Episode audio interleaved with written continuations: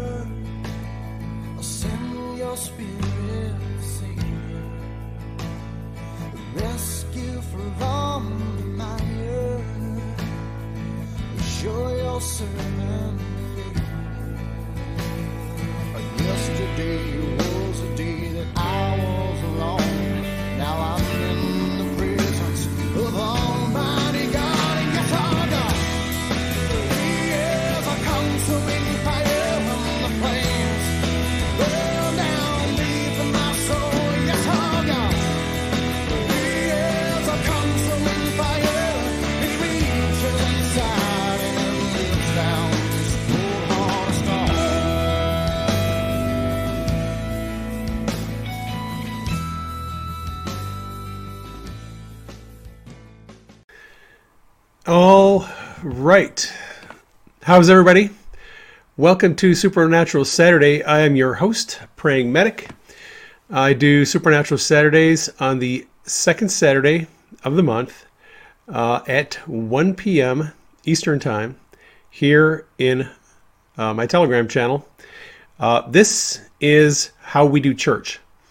Uh, for those of you who don't know, uh, Denise and I, we have a, a, a nonprofit ministry. Uh, it's a church organization, it's a nonprofit, and we are pastors. And we have a, an online church that serves over 100,000 people. We respond to emails and prayer requests, help give people advice, counseling, dream interpretation. That's uh, that's part of part, part part of what we do for our ministry. We also support other people's ministries, and those of you who support us financially, uh, we are very appreciative of your financial support. Uh, I'll have a message, special message for people who support us by checks and money orders at the end of this message. Uh, I'm going to have an end of the year message for you folks. So stay tuned for that. All right. This broadcast is going to be about the subjects of identity and destiny. Uh, two subjects that I have written about a little bit in the past, written a couple of articles and uh, a chapter or two in books, but it's a subject that it is actually very near and dear to my heart. They are subjects, two of them, identity and destiny. Although they are um, closely related concepts, they're slightly different. And I'm going to talk about identity first, and then we'll talk about destiny. So uh, it, it's it's hard to overstate the importance of understanding these two issues of identity and destiny. Um, a lot of people have difficulties understanding their identity, and I think even more people have problems understanding their their divine destiny. So let's talk a little bit about identity. Uh, what is what is your identity? What is my identity? Who the heck are we? Uh, or as the band Who said, uh, who the heck are you? Uh, identity is an issue that nearly everyone struggles with at some point in their life. Most people, um, I would say, struggle with it majority of their life. And a lot of people go to their graves never really knowing what their identity is. They never find it, they never embrace it, and they never live from their identity. So we're going to prevent that, hopefully. And uh, I'm going to tell you what I've learned about identity. Uh, and, and I've, I've gone through a lot of serious changes in my life regarding my identity. Um, when I when I was a kid, like a lot of you know, kids, I didn't really know what I wanted to be when I grew up, and and what you want to be when you grow up is not usually couched in terms of identity. That's uh, usually um, associated with destiny. It is what are you going to do, you know, for a career, for a living. Right? But identity is something different. And this being a biblical instruction, I'm going to keep this conversation sort of limited within the framework of our identity as it relates to the kingdom of God, who God says that we are, who He has created us to be. Uh, right. So when uh, when people read through the scriptures, it's easy to find someone that you sort of identify with in reading through the Bible. You might identify with certain people. Uh, if you're a dreamer, you might identify with Joseph, uh, who had a lot of dreams, uh, and then told his family about the dreams and became an outcast in his family. Uh, if you are something of a, of a rogue, a rebel, troublemaker, you might identify with King David. You might identify with Ruth or Esther, one of the Old Testament uh, people that, you, that we read about. Some people identify with you know, Elijah or Elisha. And then there are some New Testament uh, characters. I think a lot of people identify with either the Apostle Peter or Paul. Uh, Paul being fairly outspoken, pretty bold, um, something of a legalist. before he met Jesus, and then after he met Jesus, he became a preacher of grace. Right. So we so we look through the scriptures, and and you can look through history, and you sort of latch onto these various people, and, and kind of use their their life as a template or a model. Uh, I, I, did that uh, at various times over the last 20 years or so. I find myself identifying with Joseph or David or someone because of the struggles they went through, they were similar to the struggles that I went through. There's nothing wrong with that. That's that's natural. Um, one of the purposes for uh, the stories that we read in the Bible is to inspire and encourage us to persevere through times of difficulty, to keep going, and, and, and to learn the lessons that the saints and the patriarchs what they learned. Um, how did God deal with adversity, you know, for them? They had difficulties, struggles. How did they resolve those problems? How did God intervene? How did God give them favor? Those stories exist for our benefits, right? And we're supposed to learn from those examples. But, but we're not supposed to ad- adopt them as our role models. That's actually where a lot of people get into trouble uh, if you have a pastor, favorite pastor that you like to listen to, uh, podcasts or videos or whatever, um, you know, if it's a prophetic leader or, or just a pastor or uh, some teacher, it's easy to look at these people who are very gifted and uh, popular and sort of adopt them as a role model. Like I said, I've done this in the past. I've, I've adopted various uh, speaking styles and idioms, uh, idiosyncrasies, and, and patterns of speech from people that I admired. But those people are not intended to be role models for me. Uh, the role model for me is Jesus. Right? So Jesus came to earth as a man, fully God, fully man, and he lived a perfect sinless life. And he demonstrated and taught and manifested God's nature, God's heart, and the realities of God's kingdom. And the Bible says that we are supposed to be transformed or conformed into the image of Christ. Jesus is our role model. Our identity, who we are, who God has intends for us to be, to become, is we're supposed to be exactly like Jesus to the best of our ability. We are to be conformed into his image. The word Christian means someone who is Christ like. We are supposed to become like Jesus.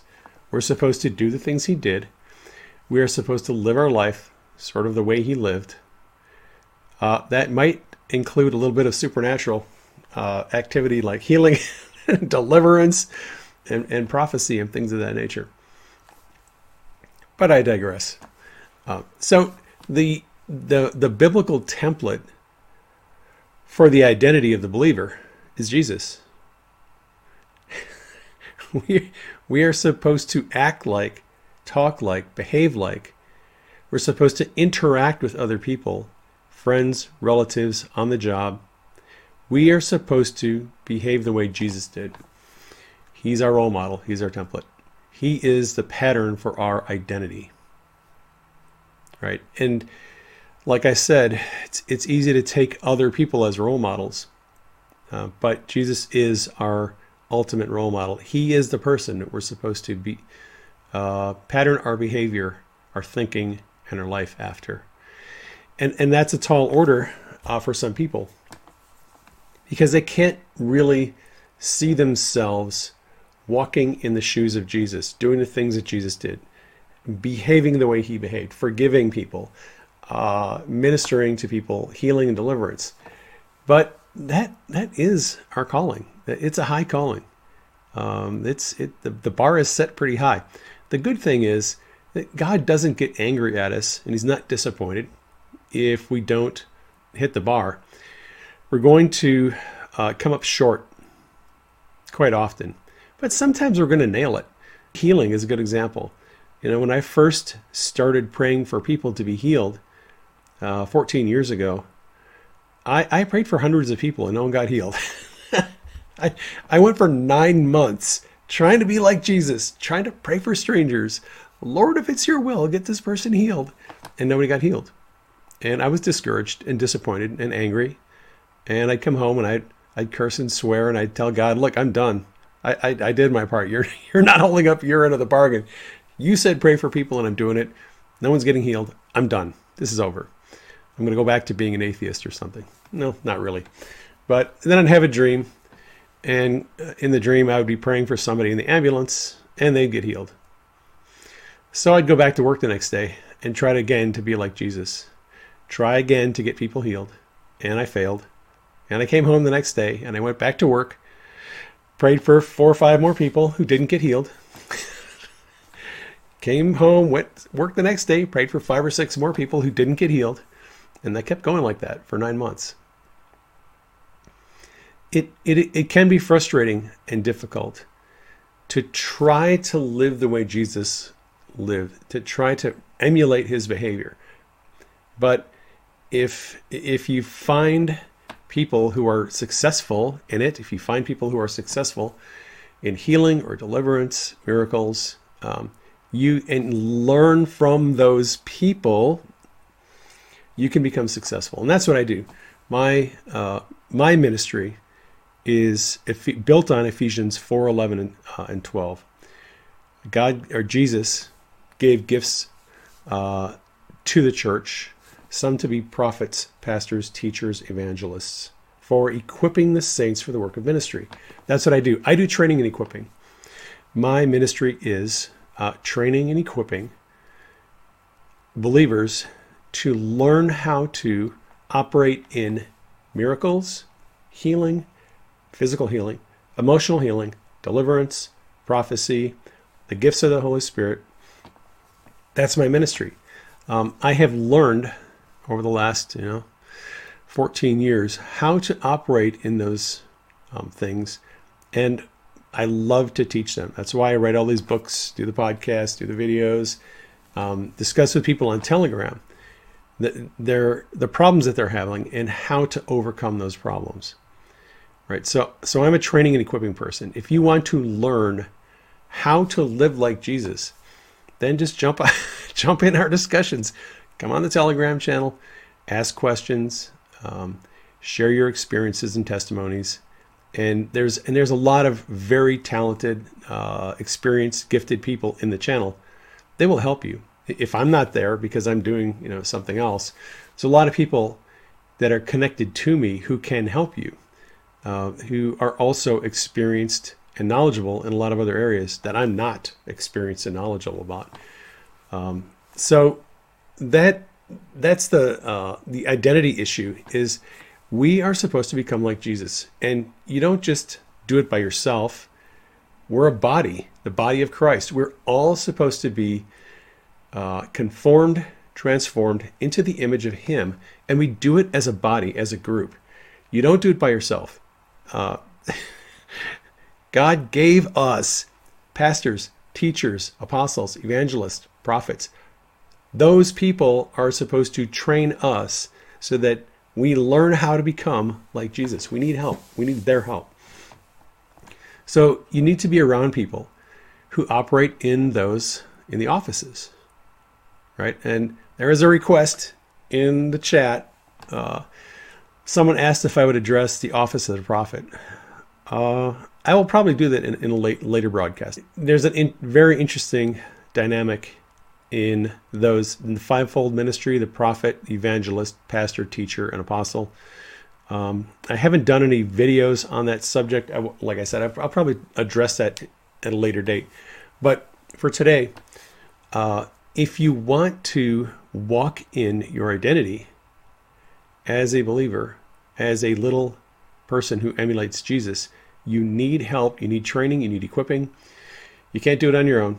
You have to get connected to people who can help you get up the curve. All right, so that's why I provide the ministry that I do in training and equipping. And like I said, I'm connected to a lot of people who can help in, in areas where I'm not all that experienced or gifted. All right. Uh, you, your identity is to become just like Jesus in your own unique way. All right. So let's switch to the subject of destiny. What is what is destiny? What is what, what is our destiny? What you know, what does it mean?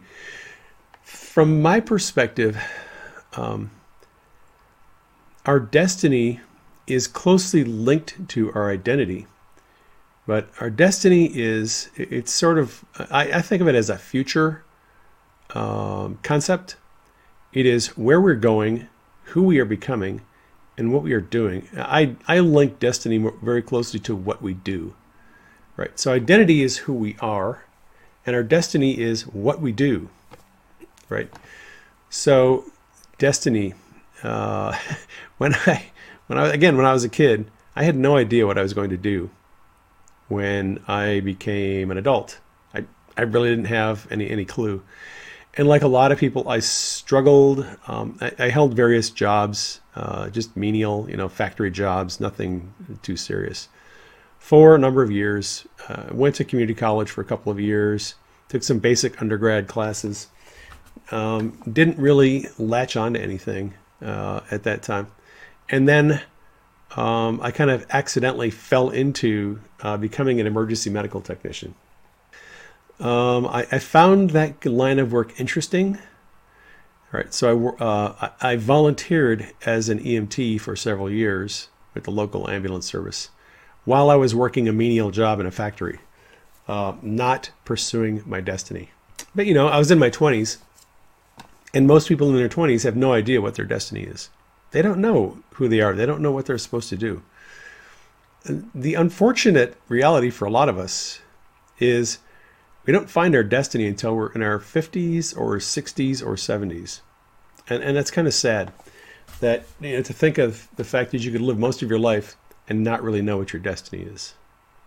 But there are ways to find out what is your destiny. And I learned at the tender age of 51 what what my true destiny was.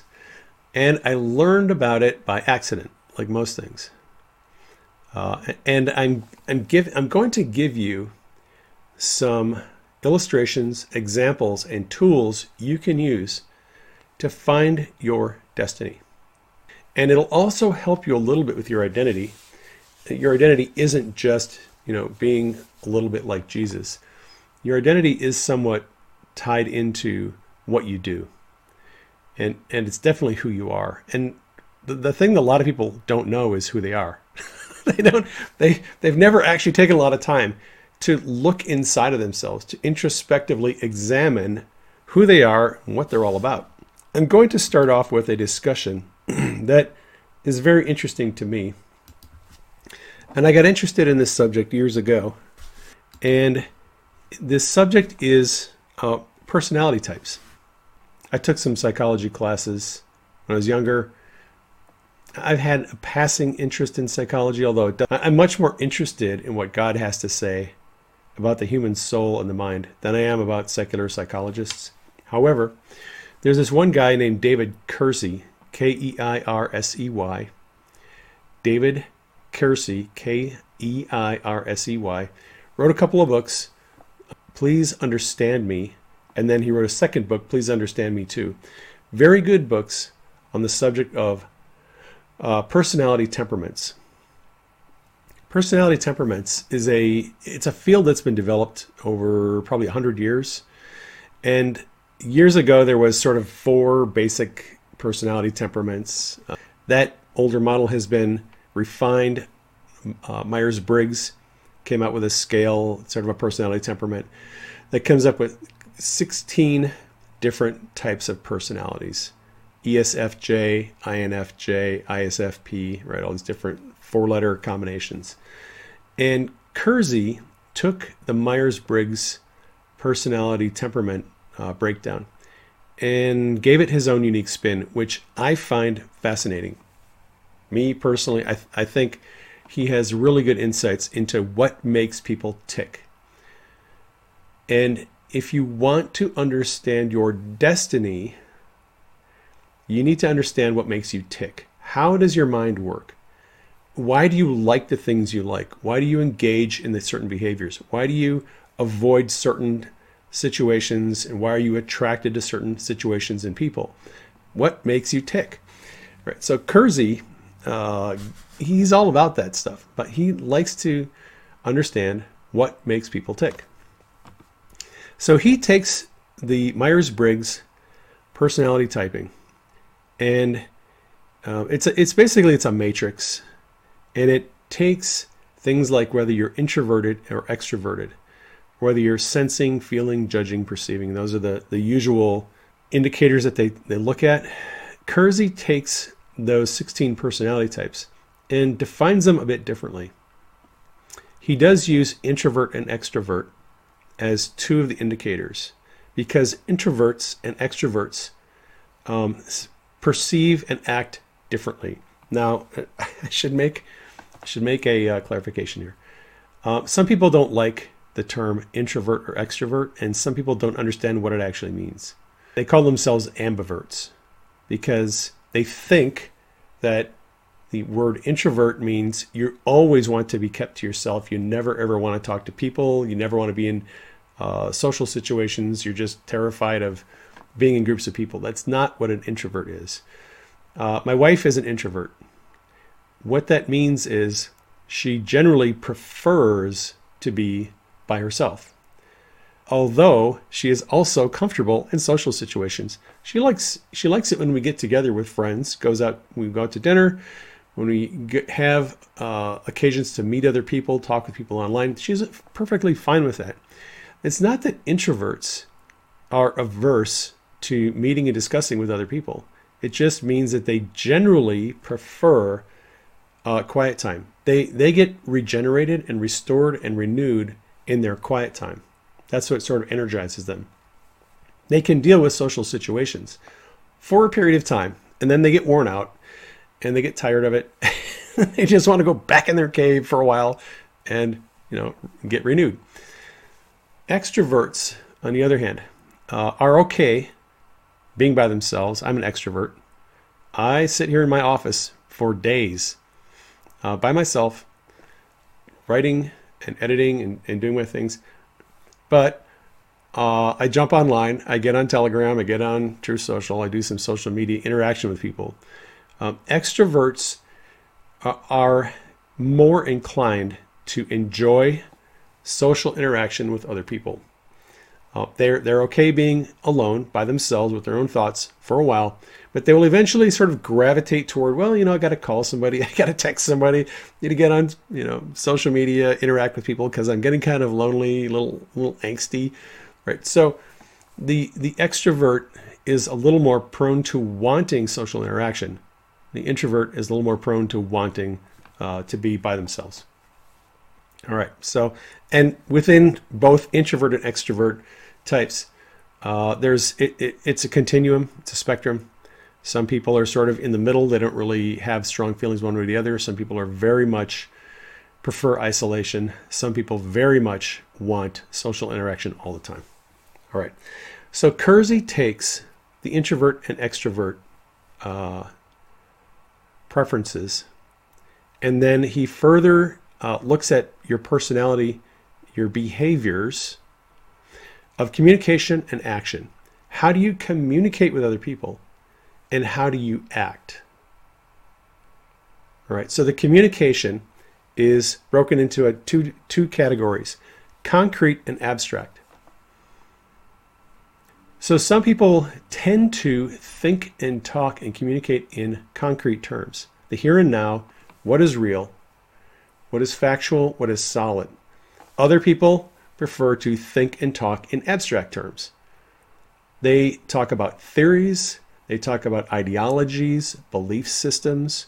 Those are abstract terms. Some people are very much connected to and tied into the abstract and some people are very much connected to and tied into concrete ideas. So that's one of the three ways that Keirsey looks at this. And the third way is actions. So Keirsey asks the question Do your actions tend to be cooperative or do they tend to be utilitarian? So cooperators tend to do what is right without respect to whether it works. So cooperators tend to follow the law, follow the rules, follow accepted behaviors and protocols. Whether or not it works is a secondary consideration. Those are cooperators. And then the opposite is utilitarians. Utilitarians are pragmatic. They will do what works. They'll do what gets the job done, what accomplishes the goals. They will look at whether it follows accepted procedures, uh, policies, guidelines, rules. That's sort of a secondary consideration. What they want to do is they want to know does this work? Right? Those are two different ways at looking at actions. Just like two different ways at looking at the way we communicate, concrete and abstract, two different ways in which we interact with people, introvert and extrovert. So based on those three categories, Keirsey then takes um, people who are abstract cooperators, and they they are called idealists. Concrete cooperators are guardians. Concrete utilitarians are artisans, and abstract utilitarians are rationals. So he has a division of four idealists, guardians, rationals, and artisans. Those are the four major personality categories. And then he further divides those four. Each one of those is divided further into four other categories based on other things. So I'm going to jump to my personality type and explain to you my personality type and what it's all about. So, according to the Myers Briggs, and I've taken a number of these tests, you can find the tests online. According to the Myers Briggs, I always come out as ESFJ. That's my personality type. And I'm just going to read a couple of descriptions off of Keirsey's website about the ESFJ. And when I read these descriptions to you, you should see something lights going off like, oh yeah, that's why he does that. Oh, that's how he behaves. Oh, I now I understand. All right, so just let me read some of this. The guardian provider. Guardian providers are the most outgoing and the most social of all personality types. They're always expressing themselves to others in friendly, winsome manner. They're naturally social contributors, happily giving their time and energy to make sure that the social functions are a success. These expressive individuals are personable and talkative and may become restless when isolated from human interaction. With their pleasant, outgoing personalities, Guardian providers strike up conversations about any concrete topic with just about anyone. Providers make it their aim in life to be a supplier of life necessities to those in their care. Their providing skills extend across the board from physical needs to social, emotional, and financial needs. These great nurturers appreciate being needed and may spend much energy making sure that they deserve to be needed. They make outstanding hosts, able to remember people's names even after a single introduction. Providers are always concerned about the needs of their guests, wanting to ensure that all are involved and cared for. Right. So this gives you a little bit of insight into what makes me tick. Why do I facilitate group discussions on social media? Why do I make sure that there are uh, qualified, trained people standing by on my Telegram channel to answer your questions? Why do I make sure we have good administrators? Why do I make sure that people's questions are answered? Why do I make sure that spam and bots are dealt with and gotten rid of from our channel? Because these are all things that are sort of ingrained in a guardian provider personality type. Um, I, I, do love to be uh, socially uh, interacting with people, communicating, talking, chatting, you know, whether it's email or, or on, like I said, on Telegram or Truth Social. I've always had a very big social media presence. Never understood why until I read about the Guardian provider and then I realized, oh, okay, that, that kind of makes a lot of sense. Why I act and behave the way that I do. Because that's just how I'm wired. Right. So I, I've done all of this to give you an example that can help you understand how you're wired. Because your destiny, what you are going to do for the rest of your life that is going to fulfill you and fulfill God's purpose for your life, is very closely tied to um, your personality type and how you behave, the things you prefer, the things you don't prefer, uh, actions, behaviors, uh, things uh, that activities that you prefer to avoid and stay away from. Now I'm going to go to another website here, and this is a website that is called it's truity.com. T R U I T Y.com. Truity.com has across the top, it has a little bar of all the personality types INFP, INFJ, ENFJ, ENFP, INTJ, ENTP, right? So you have all the personality types. If you click on one of the personality types, it'll pull up a, an overview of that personality type. Then there are tabs, strengths of that personality type, careers for people who are of that personality type, and then relationship advice for people who are of that personality type. I'm just gonna I'm just gonna tell you an interesting thing that Denise and I found out after we got married. Uh, Keirsey on his website, he's changed his website over the years. Uh, it doesn't have the same information it had eight years ago, but he had a lot of information about careers and uh, relationships for the personality types. This website, truity.com, has that same information now. Uh, strangely enough, the personality type that Denise is, Keirsey would call an artisan composer, right? That personality type and the ESFJ, which is me, are there are the two most compatible personality types for each other in relationship. like if you take the ESFJ, that's me, and look at all the other personality types, all 15 of them, her personality type is the one I'm most compatible with, even though we're very different. She's an introvert, I'm an extrovert. Uh, we have a lot of very different uh, preferences. Her, she being the artisan composer, is very much involved and loves the creative process. That's what the artisan composer is all about. That personality type is uh, prefers being alone most of the time, and loves the creative process. Painting, composing music, uh, creating film, being involved in anything creative, getting their hands dirty with the tools, composing. That is how that person is wired. And that's Denise. When I just look back at her life years ago, she um, spent quite a few years as a jewelry designer, designing custom made, one of a kind pendants, rings, necklaces, jewelry in silver and gold and precious metals and various stones. Um, she has always loved the process of creating and designing something unique. She is trained as a classical painter. She went to the York Academy of Art for uh, training as a painter, and she is a damn good artist. you don't want to play Pictionary with her unless you're on her team. Uh, that woman can draw circles around anybody else uh, and paint like crazy. She's very good at, at realism, especially, but she's branched out into um, into abstract because she needs some challenges.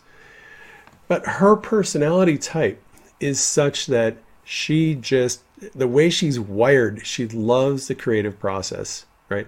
And she found out also in her 50s that her destiny is to be a painter. And I, and I helped her find out her destiny.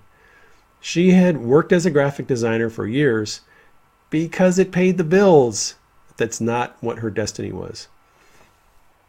And that's unfortunate because a lot of people sort of intuitively suspect or know outright what they really want to do with their life, but they don't think they can make a living doing it, so they compromise. You know, when I was younger, I liked to write. I would write essays write articles. I just, I was always writing.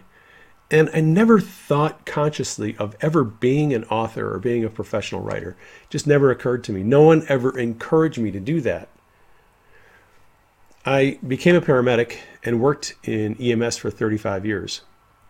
And then uh, I had some uncomfortable discussions with my wife, who said, You know, you should be a writer. You should write books for a living. And I laughed at her and I said, That's the dumbest thing I ever heard. Um, she said, What do you mean? She said, Look at your life. When you get off duty, and when you're off shift from the ambulance, you come home and immediately you start writing. You're writing articles, you're writing Facebook posts, you're writing to people on social media, you're writing this, writing you write all day long, you go to sleep, you wake up the next day and you do it again. You start writing more stuff. She's like, all you do is write on your days off. Like, how do you not see yourself as a writer? And I was I was kind of astounded that she noticed that. Because she was right. I do. I just spend an enormous amount of time writing. But no one had ever suggested that I should or could be a writer full time. It took her about a year of us having these conversations for her to convince me that my destiny was to be a writer. I didn't I couldn't accept it. Couldn't hear it. It was very difficult for me to even think about it. And then she said, "You know, we need to have our own business. We need to have our own publishing company." And I was like, "We're not going to have our own business. Like that is just not going to happen." I never wanted to have my own business. Never wanted to be self employed. I'd always worked for somebody else, let them take care of all that stuff. Just, you know, I'll clock in and clock out and take my paycheck. I don't want to have my own business. And Denise, again, over the course of about a year, convinced me that we needed to have our own business. We now have two businesses and a ministry. And my only regret is that I didn't do it 25 or 30 years ago. I really wish I would have, someone would have come to me 30 years ago and said, and pushed me hard and said, you need to be a writer because you have a talent, you have the ability, you have the interest, and that's how you're wired. You should seriously be a writer. like I said, at the age of 51, you know, I found out that, yeah, I guess I really am sort of wired to become, to be a writer. I love it. It's, I can't imagine doing anything else uh, for the rest of my life. I absolutely love being a writer. And that lady over there absolutely loves being a painter. It's a bit of a struggle. It's, it's difficult. Um, you know, being a self-employed person is not easy. There's a lot involved. There's, there's a lot to know about bookkeeping and uh, business um, business law. I'm not going to go into the details of that. It's a challenge. Um, Denise finds challenges as she is trying to pursue her career as an artist. Um, there's all kinds of challenges, technology challenges, learning, getting up the curve, how to do videos, and uh, how to not get your YouTube account suspended, uh, things of that nature. If you if you get into certain subjects, um, you can come against big obstacles, but God will help you, and that is another key in finding your destiny. God will help you figure out, understand, and then be successful in your destiny. If you're on your divine destiny, God will bring resources to help you. That's what I found. when I finally understood that God wanted me to be a writer, He gave me the time, He gave me the inspiration, He gave me the tools to start writing. First, it was articles, then it was books, and and the fa- I could just feel the favor of God on me as I began to write, and I as I began to walk in my divine destiny. Now, if you're asking yourself, what is your destiny? I would ask you, what is it you really love to do? I've kind of observed over the years that you can um, you can sort somewhat tell what a person's destiny is by observing what they do habitually. So if you're always monkeying with computers, or if you're you've got a soldering iron everywhere and solder and electrical components, maybe you should, you know, consider being an electrical engineer. if you just love that sort of life, those things, concepts and components, things love you, schematics, and creating, uh, you know, circuits, maybe you should consider being an electrical engineer if that's what you're interested in. If you are singing all the time, singing in the shower, singing in your car, singing wherever you go, you're probably destined, your destiny is probably related to singing. If you habitually write like a maniac, you're just writing all the time, good chance that God has wired you to be a writer because that's what you habitually do. It's what you enjoy doing, what you fill your free time with. Whatever you habitually do, that is generally what you're supposed to be doing as as, as a uh, as a career. My son um, wrote his started writing his first novel when he was in high school. After reading the Lord of the Rings trilogy and Eragon and a number of other fantasy um, series, he started writing his first uh, fantasy novel and his his goal is to become a fantasy writer, a novelist. He's not doing that right now. He's he's compromised. He is working a job because it pays the bills. Right. So let's talk about that. Um, a lot of people will intuitively figure out what it is they want to do. Like I want to do I want to do this, but uh, I can't make a living doing it. So I'll do this instead. I'll work at a bank. I'll work at a store. I'll do this job because it pays the bills. And maybe one day I'll get around to doing this thing that I really love doing. That is unfortunate that many people uh, end up forfeiting their destiny in exchange for something that pays the bills. My hand is up. Been there, done that. Denise did the same thing. She worked as a graphic designer. She wasn't her being a graphic designer isn't her destiny. Her destiny is to be an artist, a painter. That's her destiny. And she knows it. And now I know my destiny is to be a writer. You know, it's unfortunate we learn in our 50s, but a lot of people will compromise. They will just say, "Look, you know, when I when Denise went to art school, they told her it was hammered into her brain. If you think you're going to be a professional artist, you're going to be a starving artist because nobody makes it. Nobody ever is successful as an artist, you know, commercial artist or make a lot of money. That's just like one in a million people. Most artists are starving artists, right?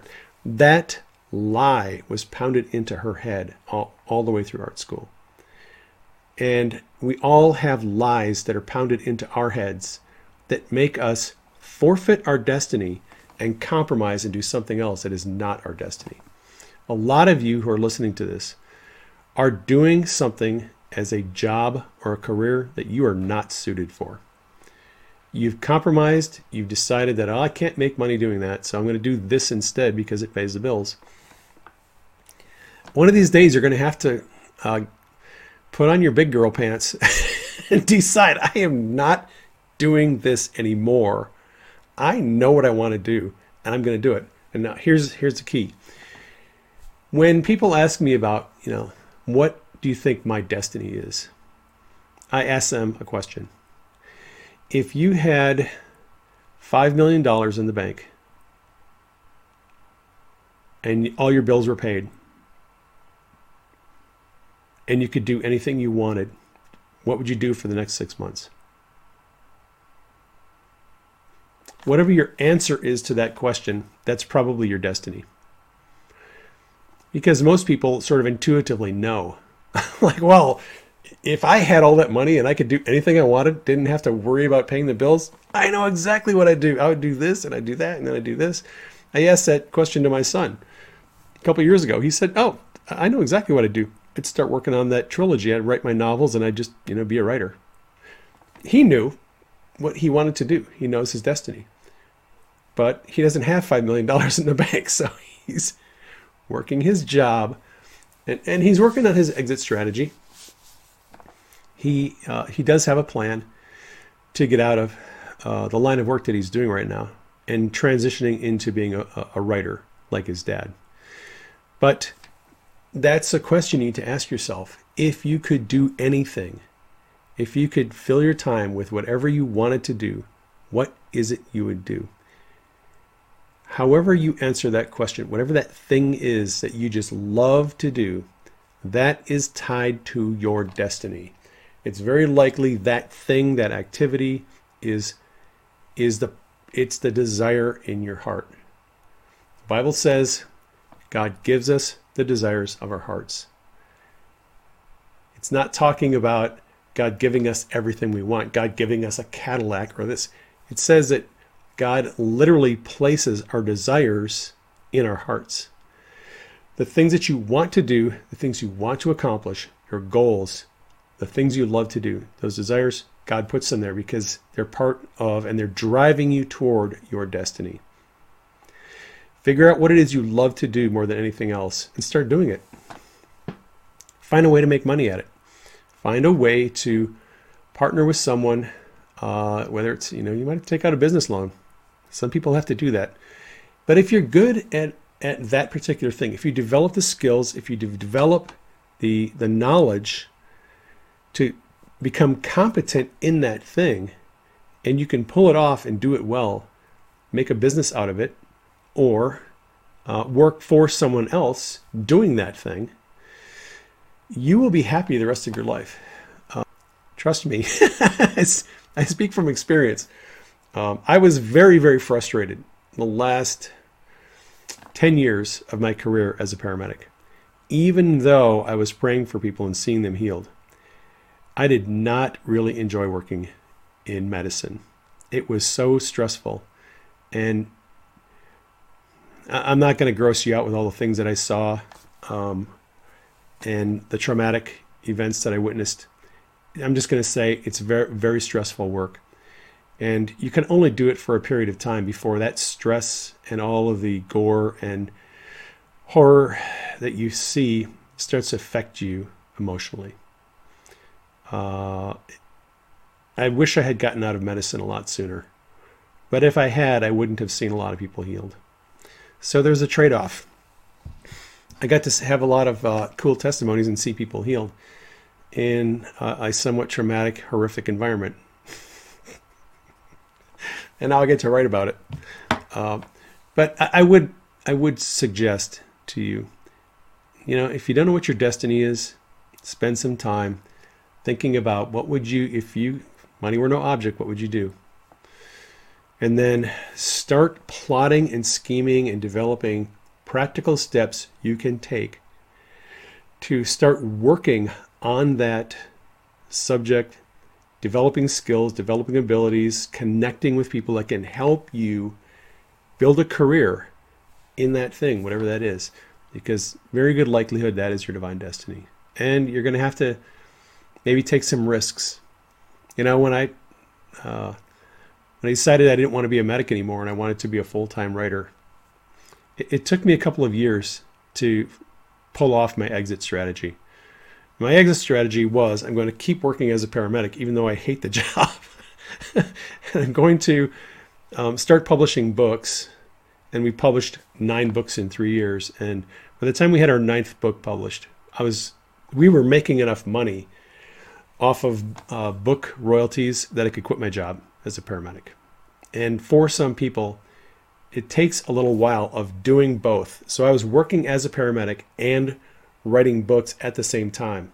And I lost a lot of sleep during those two or three years because I was just uh, always on the go, you know, working 50 to 60, sometimes 70 hours a week. and also trying to write some book manuscripts. So if you find missing commas and periods and punctuation issues in those first couple of books, that's why. Because I was sleep deprived when I was writing them. but uh, you know, if you are if you're serious about pursuing your destiny, God will help you. He will bring you favor. He will bring you inspiration. He'll bring people alongside of you who can help you transition into that thing that you really are designed to do. And that's the goal. God has a specific purpose for your life. He has a specific set of things he wants you to accomplish.